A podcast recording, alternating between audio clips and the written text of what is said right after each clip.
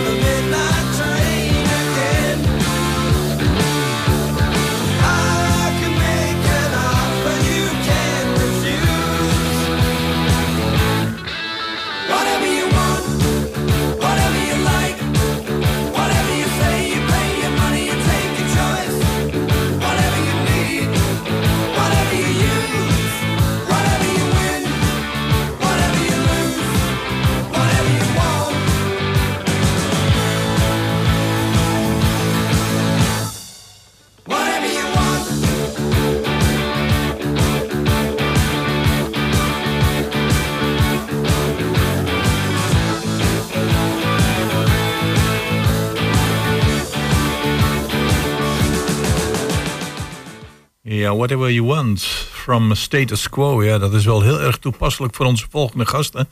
Want ja, die doen ook maar whatever you want. En dan hebben we het over Karin Marijke Vis en Coen Wubbels. Goedemorgen. Hey, goedemorgen. Goedemorgen. Ja, is het goedemorgen bij jullie of is het een aantal uren later? Het is 1 uur hier. Oh ja, dat is voor jullie al bijna goedemiddag. Voor de beste luisteraars, jullie zitten op dit moment in... Sorry, ik moet even niet in Georgië, hè? Armenië. Sorry, Armenië. Ja, Armenië, want ja, waar we jullie voor willen spreken... jullie hebben een korte wandeling achter de rug van een aantal kilometers. Ik heb daar wekelijks foto's van mogen ontvangen. Nou, kennen wij jullie van de mensen die met een prachtige Toyota Land Cruiser... eigenlijk een heleboel continenten hebben bereden. Daar prachtige boeken over hebben uitgegeven. En die zijn nog steeds door de mensen aan te schaffen. Ik heb er zelf 2 gelezen en je leest ze in 1 adem uit... vanwege de prachtige verhalen en de hele mooie foto's. En nu zitten jullie dus daar. En hebben net de Transcaucasian Trail achter de rug. Nou, dan denk ik van...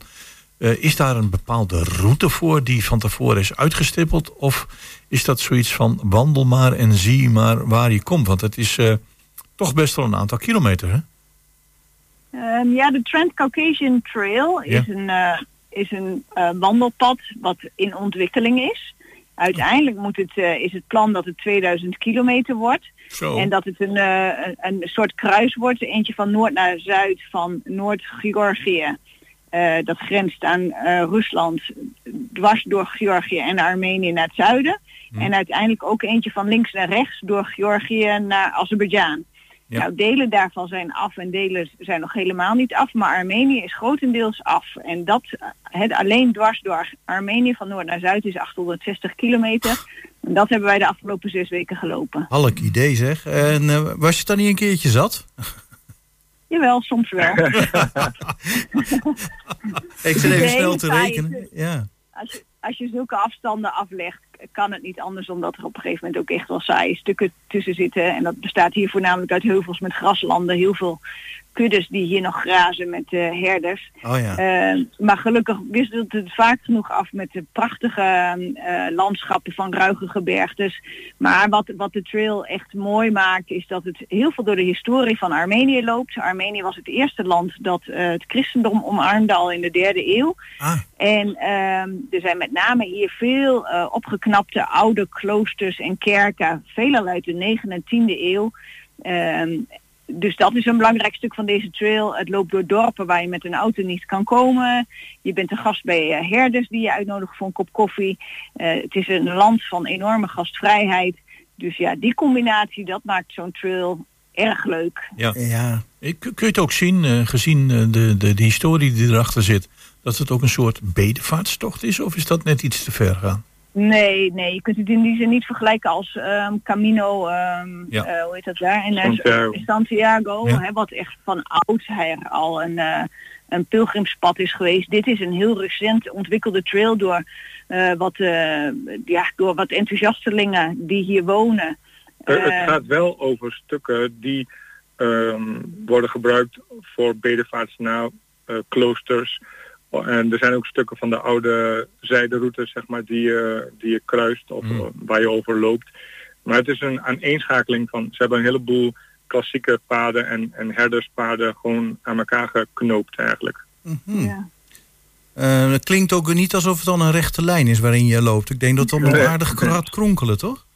Ja, dat klopt. Je begint in het relatief vlakke noorden, wat een soort hoogplateau is op bijna 2000 meter. Helemaal in het noordoosten aan de Georgische grens. En hij steekt door naar de canyons aan de noordoostkant. Dus eigenlijk ga je een beetje van noordwest naar noordoost. En dan zakt hij naar het zuiden af. Het is eigenlijk wat dat betreft een beetje een vorm als Nederland. Meer langgerekt van noord naar zuid dan van oost naar west. Oost naar west is maar een korte afstand. Armenië is maar een klein land. Maar door de bergen en de kloven slingert het inderdaad. Ja. Ik heb hier een paar foto's van me, maar sommige bergen zien er wel erg mooi uit. En vrij ruig ook, hè? Het is een ruige landschap. En dat is ook niet zo gek, want er wonen hier maar 3 miljoen mensen. De meeste Armenen wonen in het buitenland. Dus ja, er is hier zoveel leegte, onbewoond gebied. En natuurlijk zijn er stukken van bergen ook onbewoond. Maar de stukken waar wel wat kan, ja, dat wordt voornamelijk voor herders gebruikt voor een schaap en koeien. En op hoogte ook vulkanisch gebergte. Je loopt ook door een heel stuk door langs en door vulkanen heen. Dus daar groeit ook helemaal niks. Dus allemaal lava... Ja, je loopt zeg maar over lavasteentjes. Mm. Ja, dan zit je echt wel boven 3000 meter. Ja. Nou kennen we jullie als mensen die eigenlijk geen enkele uitdaging uit de weg gaan. En wat het mooie is aan jullie tochten, dat je altijd op een fantastisch mooie manier beschrijft hoe gastvrij mensen zijn. Dat je overal wordt ontvangen, dat je overal mag aanschuiven of meeeten. En dan zit je in Nederland te kijken naar zoiets als Nagorno-Karabach. En je hoort Armenië en Georgië voorbij komen. Je denkt, jee, nee. Ja. Je zult er maar zitten, dan overleef je het niet. En jullie kijken naar de heel andere kant. En dat vind ik echt nog steeds geweldig. Ja, maar dat is op zich ook wel... Dat was deze keer ook eigenlijk wel bizar, hoor. Want je loopt daar in de wildernis. En hier heb je ook echt niet altijd wifi als je onderweg bent. Dus soms ben je een paar dagen echt van het nieuws afgesneden. Mm-hmm. Maar goed, Nagorno-Karabach had zich overgegeven. En we hadden gehoord over de vluchtelingenstroom. Mm. Maar verder zie je daar niks van, want je zit in die wildernis. En dan loop je op een gegeven moment wel die wildernis uit. En toen keken we ook uit, vanuit een berghelling over de snelweg die Nagorno-Karabach verbindt met Jerevan. Ja. En dan zie je al die volgepakte auto's met mensen die alles hebben achtergelaten, behalve wat in en op die auto past. Mm. Dat is natuurlijk wel... Ja, dat komt wel heel hard binnen natuurlijk. De rijkdom van je eigen leven, van je vrijheid, van alles wat je hebt. En daar mensen die gewoon letterlijk voor hun leven vluchten. En ja, gewoon zoveel ook achter moeten laten. Dat maakte deze specifieke tocht wel... Ja, op een bepaalde manier absurd, hè? Of surrealistisch of zo. Mm-hmm. Maar het is maar een heel klein moment geweest. En natuurlijk, die hele historie is veel groter en langer dan dat wij nu meemaken. Mm-hmm. Maar het is maar een paar dagen dat we die vluchtelingen op de snelweg hebben gezien. En dat was ook maar één dag dat we daar waren, zeg maar. En de rest ben je gewoon weer in de woestenij en kom je een herder tegen en je vraagt of je wat brood mag hebben en zegt kom maar binnen en de hele tafel staat vol met kaas, tomaten en hè. Ja, dat is het mooie aan de manier waarop jullie dan op weg gaan, dat er altijd een open deur is of er is altijd een maaltijd en dan denk je van hoe schril staat dat in contrast tot wat wij dan noemen de westerse wereld, waar je eerst moet aankloppen en dan kijken ze je aan en zeggen van nou zouden we jou wel binnenlaten. Mm-hmm. Terwijl dat in andere landen gewoon de normaalste zaak van de wereld is. Dat maakt volgens mij de manier waarop jullie de wereld tegemoet treden zo ontzettend interessant en zo ontzettend fijn. Dat je zegt van achter elk mens schuilt in dit geval niet altijd iemand met een wapen die een ander naar het leven staat, maar gewoon de deur staat open, je kunt mee eten en daar hebben we nog een heleboel van te leren. Nou, ik denk dat dat wel een mooie contrast is. En dat is ook wat we wel in onze verhalen proberen mee te geven. Als je het nieuws volgt, dan praat je over de grote politieke structuren en dat soort zaken. En over het algemeen over de waanzin in de wereld. En die valt natuurlijk ook zeker niet te ontkennen. Zeker ook nu niet in deze regio. Nee. Maar het is wel, het reizen stelt je wel in staat om terug te gaan naar de mens, naar de individu. En Ja. En als je daarvoor open staat, dan... en zelfs hier, wij spreken de taal niet. En we spreken maar heel weinig Russisch. Dus echt diepgaande gesprekken hebben we hier helemaal niet. En soms is dat ook wel prettig, weet je. Want je blijft gewoon bij de menselijkheid. Bij het samen delen van een kop thee en wat brood. En dat is een vorm van positieve energie die we ook nodig, of die we denk ik heel hard nodig hebben. Hè? Ja, nou, dat doet mij eraan denken. Je zegt al van jullie zijn 6 weken onderweg geweest, ruim 800 kilometer. Hou je er dan ook rekening mee dat je gastvrij ontvangen wordt, of heb je dan je rugzak hartstikke vol met droogvoer bij je als je gaat lopen? Nou, we zijn wel voorbereid om zelfvoorzienend te zijn. En je komt ook elke 4 dagen of zo wel door een dorp of een stadje, zodat je weer je spullen kunt inkopen. Dus de gastvrijheid is over het algemeen dat mensen je gewoon uitnodigen. Of je nou honger hebt of niet, Het is wat dat betreft, doet het erg aan Iran denken, want ze accepteren eigenlijk zeker in Armenië ook geen nee. Maar we hebben inderdaad één stuk gehad dat we 6 of 7 dagen moesten lopen. Nou, dat is te veel om ook al dat brood mee te sjouwen. Dus we dachten, nou dan vragen we dat wel in zo'n dorpje waar we doorheen komen. Oh, ja. En dat is wat Koen net zegt, van ja, je wil gewoon dat brood kopen van die mensen. Ja, daar kan, en eigenlijk weet je dat eerlijk gezegd, ja, daar kan helemaal geen sprake van zijn. Nee. Je krijgt het gewoon in je handen gedrukt. Ja. Zou je in Nederland ook doen, zou je ook niet je brood uit de vriezer halen en zeggen, ik wil nou €2 van je hebben of zo. Ja. Dat zou natuurlijk heel, ja. Brood is duurder geworden hoor, tegenwoordig hier. Ja, ik begin ook maar wat. Hè. Ja. Dan komen daar meteen de tomaten bij en een stuk kaas en dat soort dingen.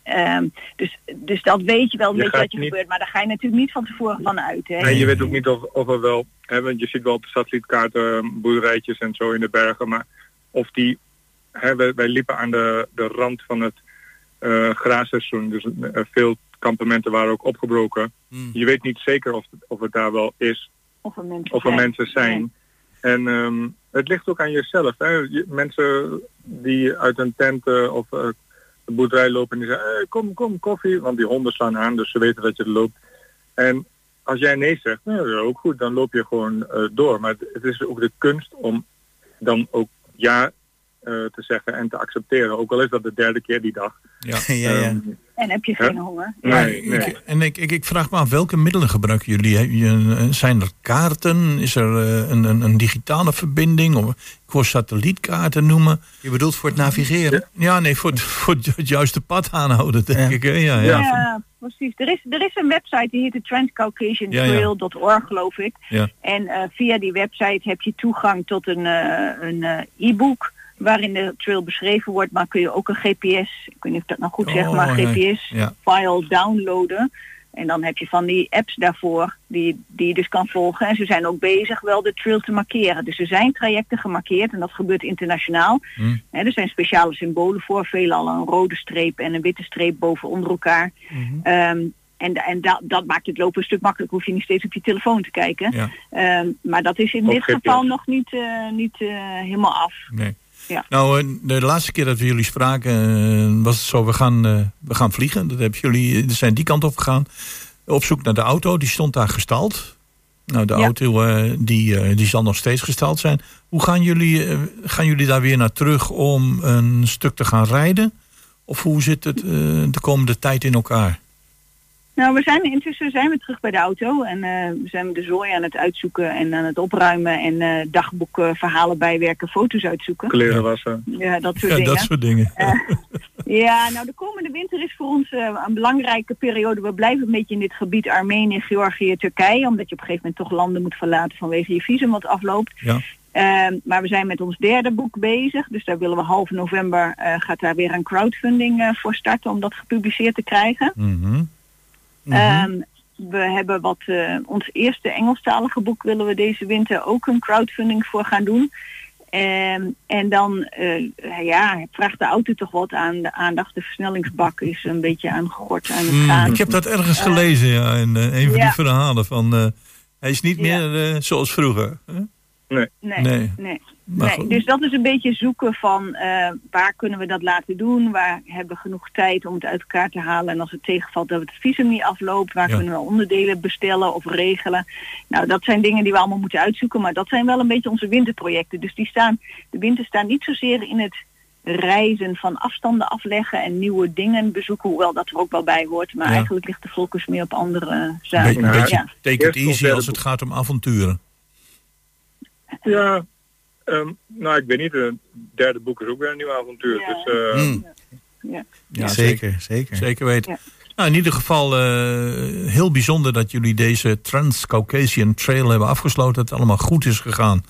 En de komende tijd even rust nemen om te kijken van wat gaat het volgende worden. Want ik zie hier op een foto die jullie hebben gepubliceerd dat de volgende de Gorilla Track is in Nepal East. Ik heb een foutje gemaakt. Ik heb dat daar onder geschreven, omdat ik vergeten was het zus te pleuren. Maar hij hoort er eigenlijk daarboven. Die hebben al gelopen. Ja, volgens mij, die kwam me namelijk heel bekend voor. Ik denk van, maar maakt verder niet uit.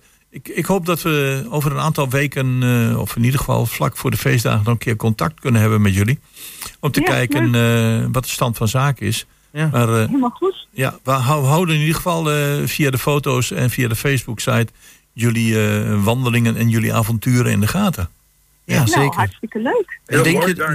En denk je dat het boek dan af is voor de kerstdagen, zodat hij onder de boom kan?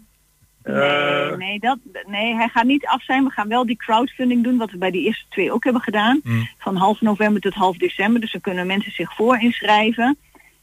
En dan weten wij of we het kapitaal bij elkaar gekregen hebben om het ook werkelijk te kunnen drukken. Ja. En dan in het voorjaar, als we in Nederland zijn, dan worden de boeken gedrukt en dan kunnen we ze ondertekenen en versturen. Maar het is wel de bedoeling dat als mensen iets onder de kerstboom willen leggen, dat we dan een soort tegoedbon maken. Oh, ja. Dus dat komt wel goed. Ja. Okay. Ja, ik bedoel, we zijn van de vorige boeken gewend. Prachtige foto's, aangrijpende verhalen, deuropenende verhalen, waar je ook zit. Dus dat zal bij dit boek zeker niet anders zijn. Ja, dit boek zal helemaal over onze Amazone-periode gaan. Ja. Dus Noord-Brazilië. Maar dat kunnen we de volgende keer... Zie je dat? Karin Marijke, je moet niet alles vertellen. Je moet niet alles verklappen, joh. Ze hebben voor het volgende interview niks meer.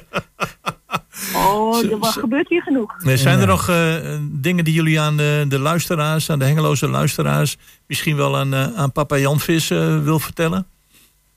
Aan Papa Jan Vis. Nou, Papa Jan Vis heeft niet zoveel interesse aan in wandelingen in Armenië. Maar wat ik er nog wel aan toe wilde voegen. Kijk, als mensen nou het leuk vinden om te wandelen, maar die zeggen, ik heb natuurlijk geen 6 weken de tijd om een wandeling te doen. Ja. En zo'n trail als deze leent zich ook prima om voor een week of voor 2 weken te doen. Hè? Ik bedoel, het is niet alles of niks. Hè? Het zijn hele goede trails om gewoon een stuk uit te pikken. En via zo'n website krijg je echt wel een idee van, het berggedeelte spreekt me juist aan, of de kloven, of juist het vlakke stuk. En dus op die manier is het trail echt wel toegankelijk voor iedereen. Okay. Ja, precies. Ja, wat dat betreft kunnen we dan misschien beter verwijzen naar de transcaucasiantrail.org. Daar staan inderdaad verschillende routes in. Je hebt dan de Through Hike Armenia. Volgens mij hebben jullie die zo'n beetje gelopen. Ja. En dan staan er nog een heleboel andere inderdaad. De Dilijan National Park in Armenia, 4 tot 5 dagen. De Graham Mountains, ook 5 tot 7 dagen. Nou ja, enzovoort. Ja.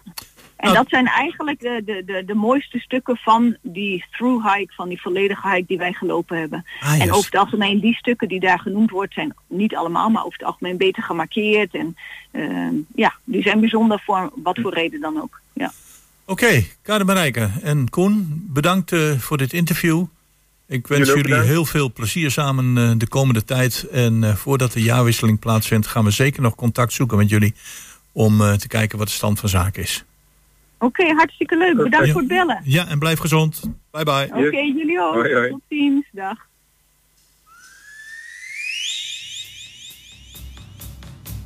Oké, Tokyo, South America, Australia, France, Germany, UK, Africa.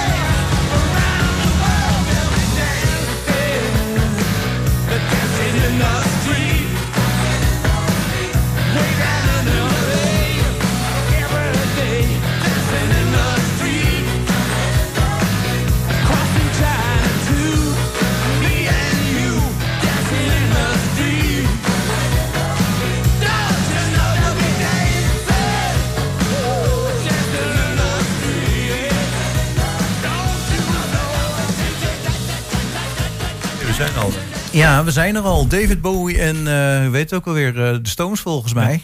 Met Mick Jagger. Dancing in the Street was dat. En wij zaten zo gezellig voor te bespreken dat we bijna de tijd vergeten waren. Ja, en goed, de heren die hebben hier nog van de Hengelose Gymnastiekvereniging nog even 10 kniebuigingen gedaan. En hoe dat allemaal moest. Dus ja, dat was allemaal onderdeel van de afspraak. Anders mochten ze niet in de studio komen. Goedemorgen, Eric Rakers. Henk van der Struik. Ja, ik heb jullie uitgenodigd omdat jullie zeggen, je bent er nooit te oud voor gymnastiek. Ja. En dat is in feite ook zo. Want je ziet dat er een heleboel zeg maar senioren, als ik jullie zo mag uitdrukken, er toch voor kiezen om te gaan wandelen. Of achter de geraniums te zitten. Of helemaal niks te doen. En jullie zeggen van, daar willen wij verandering in brengen. Of hoe is dat ontstaan? Kijk even naar jou. Ja, vanuit de situatie dat mensen na een hartoperatie of een hartprobleem weer lichaamsbeweging moesten gaan doen, is deze club eigenlijk opgestart meer dan 30 jaar geleden. Zeg maar dat dus dat groepje bleef bij elkaar en is een zaal gaan huren en nam een lesgever in dienst. Ja. En zo is het ontstaan, uit zichzelf. En dat heeft denk ik heel veel positieve werkingen gehad natuurlijk. Hè? Als jij op een gegeven moment zegt van ik heb een hartaandoening gehad. Of ik voelde me niet lekker en ik ga weer in beweging. Dat brengt, dat is een hele positieve bijdrage geweest. Ja. En is dat nog steeds zo dat de groep die er nu is eigenlijk vanuit een lichamelijk ongemak in de vorm van een hartziekte daaraan deelneemt? Of puur vanuit de hang naar beweging? Kijk even naar jou, Henk. Het is inderdaad, wat jullie zegt, een server voor beweging voor iedereen. Ja. Het is opgezet, wat Erik ook zegt, in het begin. Maar het is een beetje verwaterd. Dus nu komen gewoon de mensen binnen die echt gymnastiek willen. Ja. En een beetje volleyballen willen. Dus echt de mensen die daar behoefte aan hebben. Ja. Dus ik denk van, inderdaad, niet achter de graniums. Even een uurtje sporten, even bewegen. En de gezelligheid bij elkaar, even praten. En hoe ben jij er dan terechtgekomen? Ja, ik ben er ook via een kennis bij mij terechtgekomen. Ja? Dat is al, denk ik, een jaar of 15 geleden. Ja. Die zegt van, Henk, je werkt altijd, maar is het een keer verstandig dat je ook eens een uurtje gaat sporten? Ja. Je was gelijk overtuigd? Of, Nou, ik was overtuigd, want ik heb altijd in het begin, in mijn verleden, heb ik altijd heel veel gevolleybald. Ah ja. Maar met mijn werk kon dat niet meer. En toen kwam ik die mensen tegen en zei van, ga eens even mee. Ja. En toen ben ik er ingerold en ik vond inderdaad de gymnastiek. We hebben een half uurtje voor gymnastiek, dat is heel belangrijk. Dus echt de spieren worden losgemaakt, de benen, de armen en alles. Ja. En daarna is het gezellig met z'n allen een 3 kwartier volleyballen. Ja. En dat sprak mij wel aan. En jullie doen het dus al behoorlijk lang, 15 jaar geleden. Hoe lang bestaat de club nou in totaal? Ja, dat weten we niet precies. Meer dan 15 jaar dus. Meer dan 30 jaar geleden is dit ooit begonnen. Ja. Aha. Een initiatief van een paar mensen die dus uit die cardiogym kwamen. Oké. En dan, jullie zijn dus niet van de eerste generatie, maar van de tweede of de derde generatie nieuwe leden? Ja, de lateren. Ja. De lateren. Ja. Het zijn allemaal mannen, overigens. Ja. Is dat nog... de vrouwen zijn wel toegestaan? Het is ooit begonnen als mannengymclub en... Dat is nog steeds zo. Ja, dat blijft ook voorlopig wel zo. Die houden ze netjes buiten de deur. Zo van, het is een mannengymclub. Alleen je moet natuurlijk iedereen wakker houden om mensen te promoten, om een beetje bij te komen. Maar je zit zelf in de generatie 70ers. Ja. Ja, waar vind je de mensen nog? Want kijk, als je vroeger werkt, je bent 50, dan wil dat wel een keer. Maar nu weer 70 en zoek eens mensen op die helemaal in de sport. Vaak ze hebben al een sport. Ja. Of ze zijn helemaal niet geïnteresseerd misschien. Nee. Ja. Dus goeie vraag. Het is heel moeilijk om mensen erbij te krijgen op deze leeftijd. Ja. Met missen hem zo wat. Ja. Nou ja, goed, dat kan. Goed, ik weet nog, uit mijn jeugd gingen heel veel senioren die gingen langs het kanaal zitten met een hengel om te vissen. Ja. Of ze gingen, want wat wel heel veel mensen doen als je het hebt over beweging is bijvoorbeeld wandelen. Ja. Zeggen ze, we gaan wandelen of met z'n tweeën of we sluiten ons bij een wandelclub aan. Nou, daar is niks mis mee. En het sporten is dan denk ik... moet je een drempel over, hè? Je moet een sportzaal in, je moet een korte broek met gimpies en dat soort dingen. Dat kan voor een aantal mensen een drempel zijn. Ja, maar het leuke daarvan is ook wel dat je een stok achter de deur hebt. Ja, ik bedoel, het leuke element staat voorop. Ja. Nee, maar precies. Stok achter de deur. Zorgen van, als ik niet kom, moet ik me afmelden. Juist. Ja. Dat heb ik ook. Van ik heb eigenlijk wel een stok achter de deur nodig om ergens naartoe te gaan. Ja. En als je er eenmaal gaat, dan ben je meestal blij dat je geweest bent. Dat is het. Maar dat is dus het probleem ook. Die drempel is voor heel veel mensen hoog. Maar je moet over die drempel heen. En als je even bij ons als vereniging binnenkomt, je wordt eigenlijk meteen opgenomen, wordt gepraat, samen met elkaar praten. En dat gaat hartstikke goed. Ja. Ja, je voelt of het klikt of het klikt niet. Ja. Nou ja, we hebben nog niet hardop gezegd, maar jullie kunnen nog wel een paar nieuwe leden gebruiken. Hè? Zeker. Want hoe zit zo'n avond nou in elkaar? Jullie, dat is op een donderdagavond, heb ik begrepen. Ja. Jullie komen dan binnen en dan? Nou, dan begint eerst een gedeelte warming-up.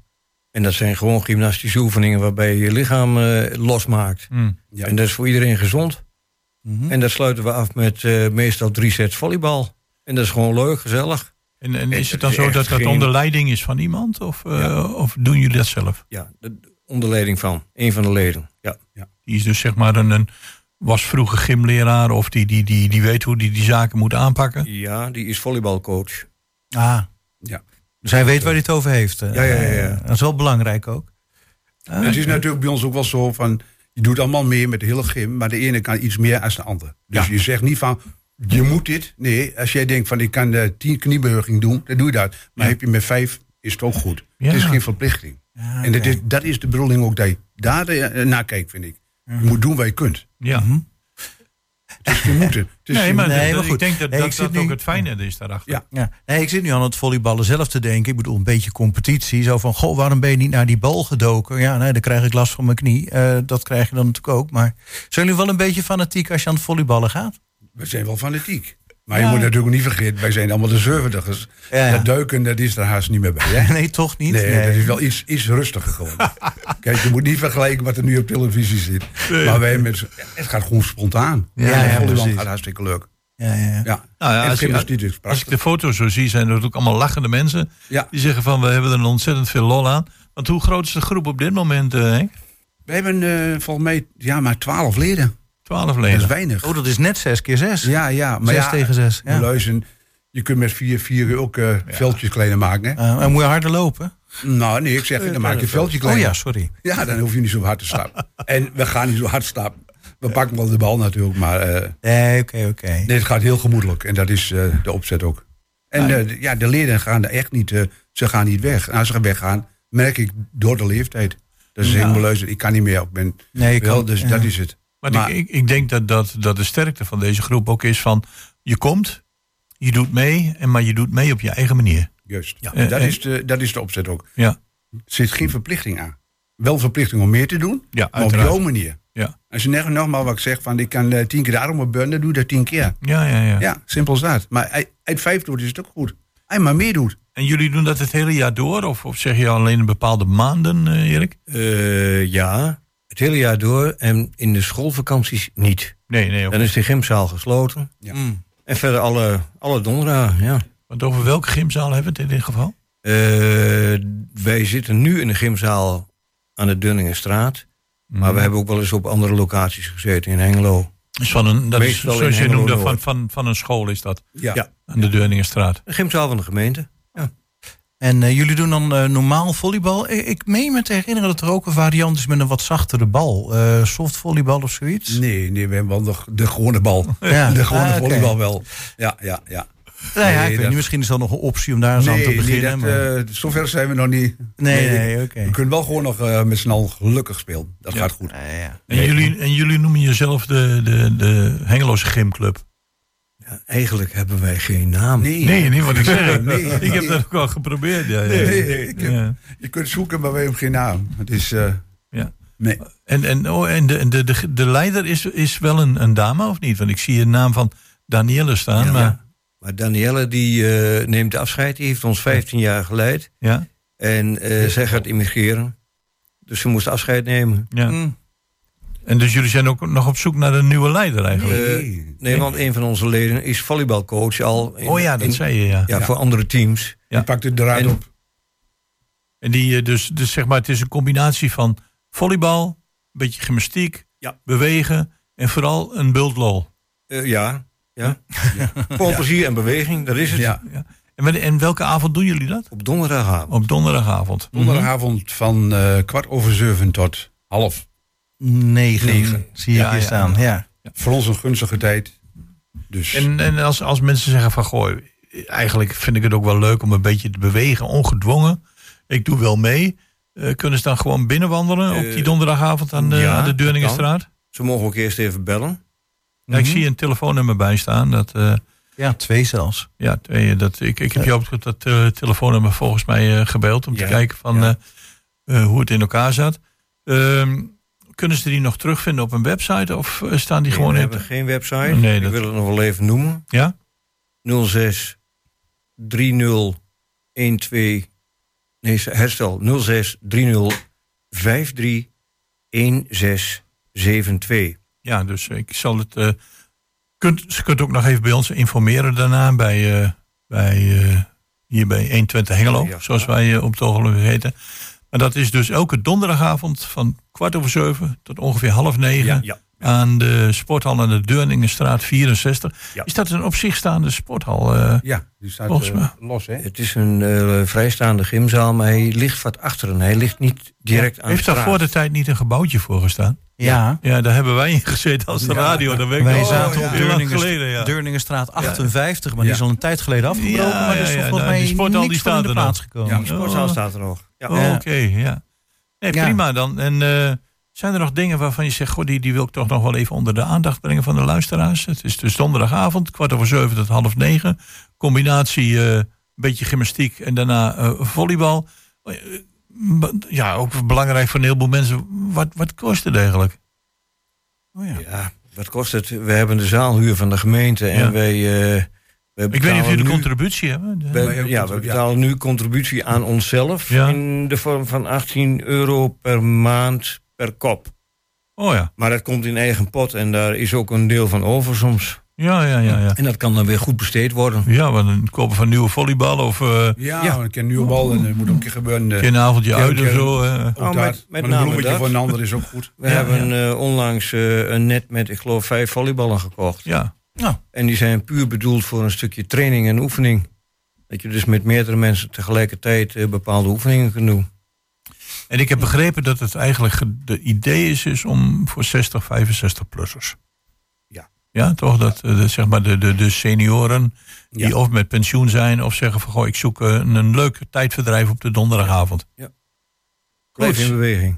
Ja. Blijf in beweging. Deurningenstraat 64. Ja. Meld je dan. 7:15 tot 8:30. Ja. Gezelligheid, volleybal, met een aantal mannen onder elkaar. En ik zou zeggen, loop langs, maar vooral ga naar binnen.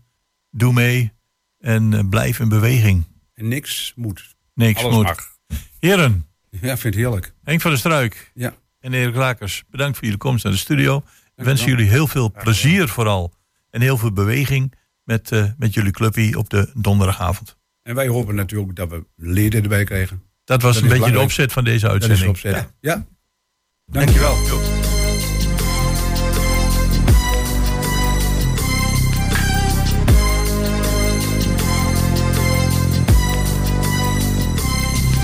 As I walk through the valley of the shadow of death, I take a look at my life and realize there's nothing left. Cause I've been blasting and laughing so long that even my mama thinks that my mind is gone. But I ain't never crossed a man that didn't deserve it. Me be treated like a punk, you know that's unheard of. You better watch how you're talking and where you're walking, or you and your homies might be lying in chalk. I really hate the trip, but I gotta lope. As they croak, I see myself in the pistol smoke. Fool, I'm the kind of G the little homies wanna be like, on my knees in the night, saying prayers in the street light. Been staying most of the night, living in the gangster's paradise. We've been standing most of the night, living in the gangster's paradise.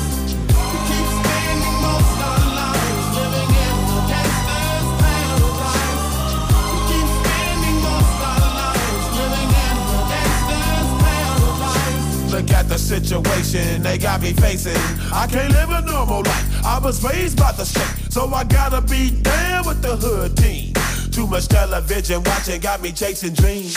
I'm an educated fool with money on my mind. Got my $10 in my hand and a gleam in my eye. I'm a loped out gangster. stressed, tripping banker. And my homies is down, so don't arouse my anger. Fool, death ain't nothing but a heartbeat away. I'm living life, do or die. What can I say? I'm 23 now, but will I live to see 24? The way things is going, I don't know. Tell me why are we so blind to see that the ones we hurt are you and me? Open thing most of life, living in the gangster's paradise. We've been spending most of life, living in the gangster's paradise. We keep spending most of life, living in the gangster's paradise. We keep spending most of life, living in the gangster's paradise. Power and the money, money and the power. Minute after minute, hour after hour, everybody's running, but half of them ain't looking what's going on in the kitchen. But I don't know what's cooking. They say I got to learn, but nobody's here to teach me. If they can't understand it, how can they reach me? I guess they can't, I guess they won't, I guess they front. That's why I know my life is out of luck, fool.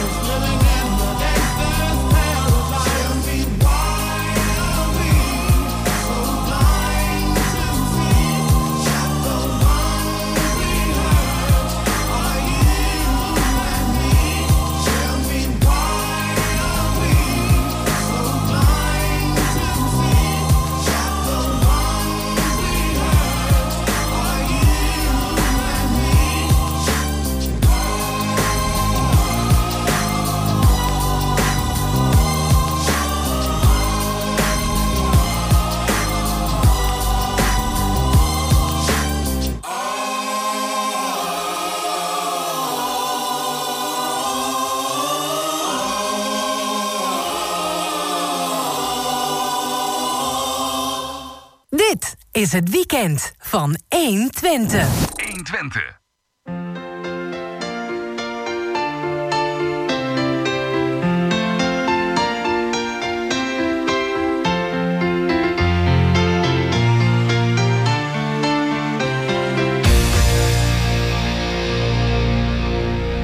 In a time where the sun descends alone, I ran alone. Find a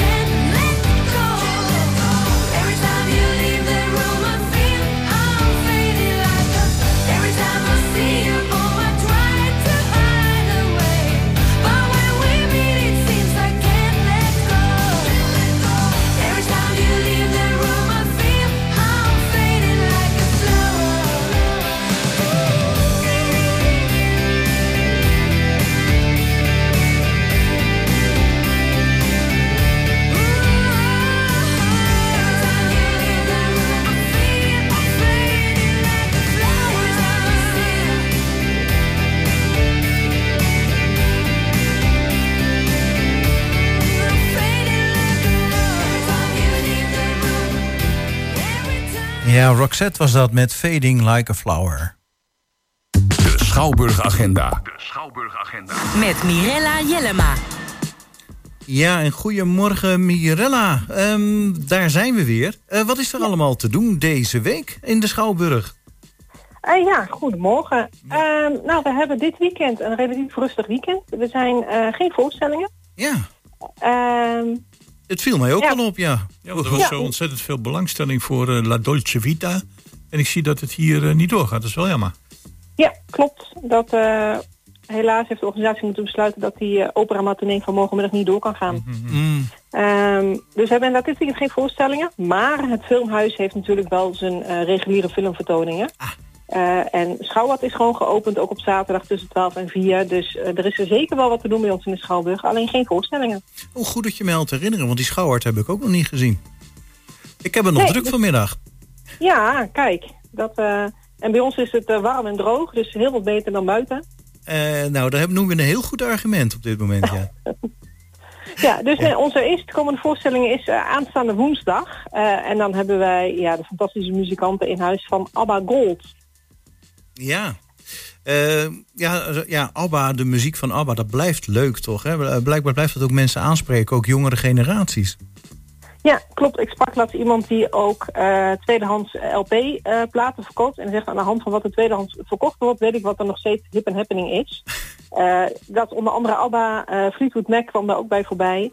Dus ja, dat is gewoon muziek van vroeger, wat ook nog steeds de mensen van nu inspireert. En wat iedereen kent natuurlijk en wat ook iedereen mee kan zingen. Mm-hmm. Dus dat wordt woensdagavond een heel mooi muzikaal feestje met alle hits van Abba. Ja, ik ben ook nog wel eens naar zo'n tribute band geweest. Ja, het was gewoon leuk. Ik bedoel, ik weet niet trouwens, was het geloof ik niet helemaal dezelfde tribute band. Maar ja, hartstikke leuk. Bijna net echt, joh. Ja, van Abba zijn er inderdaad verschillende bands actief. Abba Gold is een band die eigenlijk al sinds jaren en dag ook in de Schouwburg komt. Dus ja, het is gewoon één groot feest. Nou, en daar zijn dus ook nog kaartjes voor. Woensdag 25 oktober vanaf 8 uur in de Rabozaal. Klopt. En dan gaan we alweer naar de donderdag. Ja, en op donderdag hebben we echt een fantastische jeugdvoorstelling. Het is natuurlijk herfstvakantie vanaf dit weekend. Vandaar dat wij op een donderdag een jeugdvoorstelling hebben staan. En we hebben de voorstelling staan van Peppa Pig. Peppa Pig is een heel beroemd en bekend varentje, wat mensen ook kunnen kennen van tv. Mm-hmm. En die gaat op kampeeravontuur. Ah. En dat doen ze 2 keer. 1 keer om 11:00 ochtends voor de kleintjes. Het is een 2+ voorstelling. En dan nog een keer om 2:30 middags voor de wat oudere kinderen die dan niet hun middagdutje hebben. Dus dat is één groot feest. Weet je, ze kunnen meezingen, klappen. Na afloop is er een meet and greet. Dus je mag met je favoriete varkentje op de foto. Hij beleeft allerlei avonturen met al zijn vriendjes. En de kleine kinderen onder ons, die kennen ze allemaal. Ja, dus een uitermate leuke herfstvakantiebestemming voor ouders of grootouders. Voor het geval de ouders moeten werken. En dan roep ik de opa's en oma's op om gezellig naar het theater te komen op donderdagmiddag. Ja, ik ben er nooit met mijn kleinkinderen ook hier in het theater geweest naar Peppa Pig.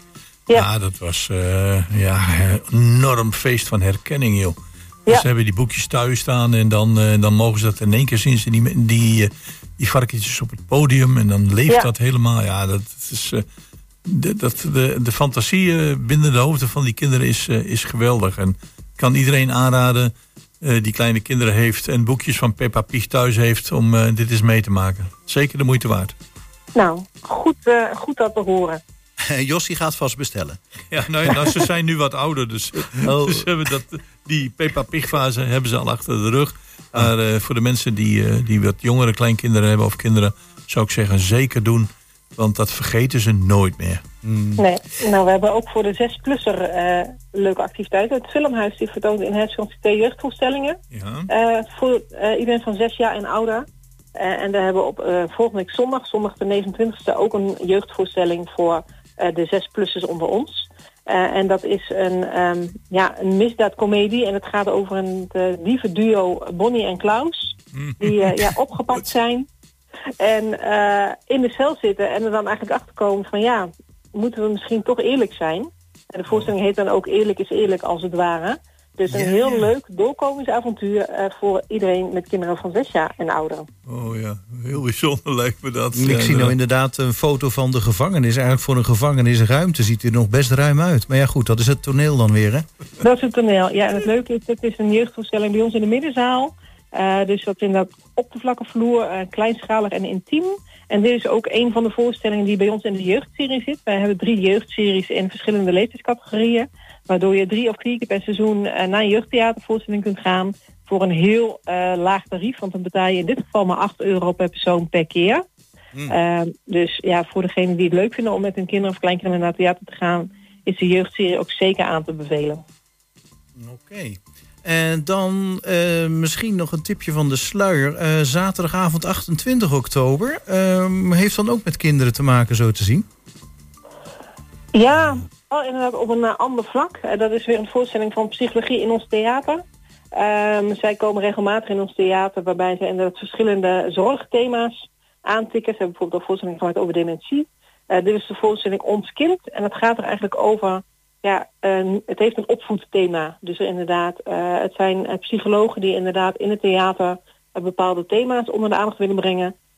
Dit gaat dan inderdaad over opvoeden. Van nou, we willen allemaal het beste voor ons kind. Mm. Maar wat is nou eigenlijk het beste? Dus ze geven inderdaad, ze spelen scènes inderdaad aan zeg maar de keukentafelsituaties. En hoe je daar het beste mee om kunt gaan. En mensen kunnen vragen stellen. Dus het is een voorstelling met een inhoudelijke thematiek. Over opvoeden. Oké. Ja, nou goed, dan kun je de meningen over nog wel eens over verschillen bij verschillende onderwerpen, wat je nou het beste kan doen bij een bepaald probleem. Ja, klopt. Dus die verschillende scenario's diepen ze ook uit. En dan inderdaad ook vooral vanuit hun achtergrond als psycholoog, wat je inderdaad kunt doen om bepaalde situaties te onder te gaan. En dat verschilt ook per kind. Elk kind is anders, heeft een andere behandeling en opvoeding nodig. Dus daar gaan ze mee in gesprek met het publiek. Ja, mm-hmm. Want ik zie dat jullie hebben dan daarbij staan ongeplaceerd. Ja. En dat betekent dat het in groepjes bij elkaar gezeten wordt in een grote zaal? Of hoe gaat dat? Nee, ongeplaceerd wil eigenlijk zeggen dat je geen rij- en stoelnummer op je kaartje hebt staan. Oké. Er is een voorstelling waarbij de organisatie zelf de kaartverkoop doet. Het is ook niet een voorstelling die wij inderdaad hebben geprogrammeerd. Nee. Dus zij verkopen de kaarten zeg maar op volloop. Dus inderdaad, als je aankomt mag je een plekje zoeken in de zaal. Dus je hebt geen rij- en stoelnummer op je kaartje staan en dat betekent ongeplaceerd. Oké. Is dat ook weer duidelijk. Nou, en dan zijn we de week weer zo'n beetje door. Is er nog iets wat je eraan zou willen toevoegen voor deze week? Nee, eigenlijk niet. Nee, ik roep iedereen op om in de herfstvakantie gewoon lekker naar theater te gaan met vooral de jeugd. Want daar hebben we heel veel aanbod voor. En neem eens een kijkje in het hele aanbod. Nou, Mirella, dank je wel weer voor deze week. En heel graag tot volgende week. Helemaal goed. Dank je. Doei. Ja, en dan hebben wij nog een binnengekomen bericht. U kent het allemaal wel, de Erfenwoestdag, of beter bekend als de kinderboerderij in Hengelo. Op 25, 26 en 27 oktober, dus volgende week, in de herfstvakantie, is het een beestenboel op de kinderboerderij. 3 dagen lang, lees even het persbericht voor, vol gezelligheid en activiteiten, waaronder kookworkshops, dierenvoeren, een braderie, een speurtocht met dierenweetjes en nog veel meer voor jong en oud. U kunt het vinden op de Facebookpagina van de kinderboerderij Herfstdag in Hengelo. En het is op de dagen 25, 26 en 27 tussen 10 en 3 uur. En de entree is gratis. Dus je kunt of naar het theater, of je kunt naar OIVO, of je kunt lekker weggaan, of je kunt naar de kinderboerderij. Er is in ieder geval genoeg te doen hier in en om Hengelo. Nou, misschien gaan we volgende week wel even nabeschouwen wat er in de herfstvakantie allemaal gebeurd is hier in de regio. Ja. En daarmee zijn we aan het einde gekomen van ons programma Goedemorgen Hengelo. Wat hebben we daar nog aan toe te voegen? Nou, dank aan onze gastvrouw Jolanda en aan Gerben voor de techniek. En de heer die het aanleveren van informatie. Chris, jij ook bedankt. En tot een volgende keer. Jos Klasinski, jij ook bedankt. Tot volgende keer. If you change your mind, take a chance, I'm the first in line. Honey, I'm still free. Take a chance on me.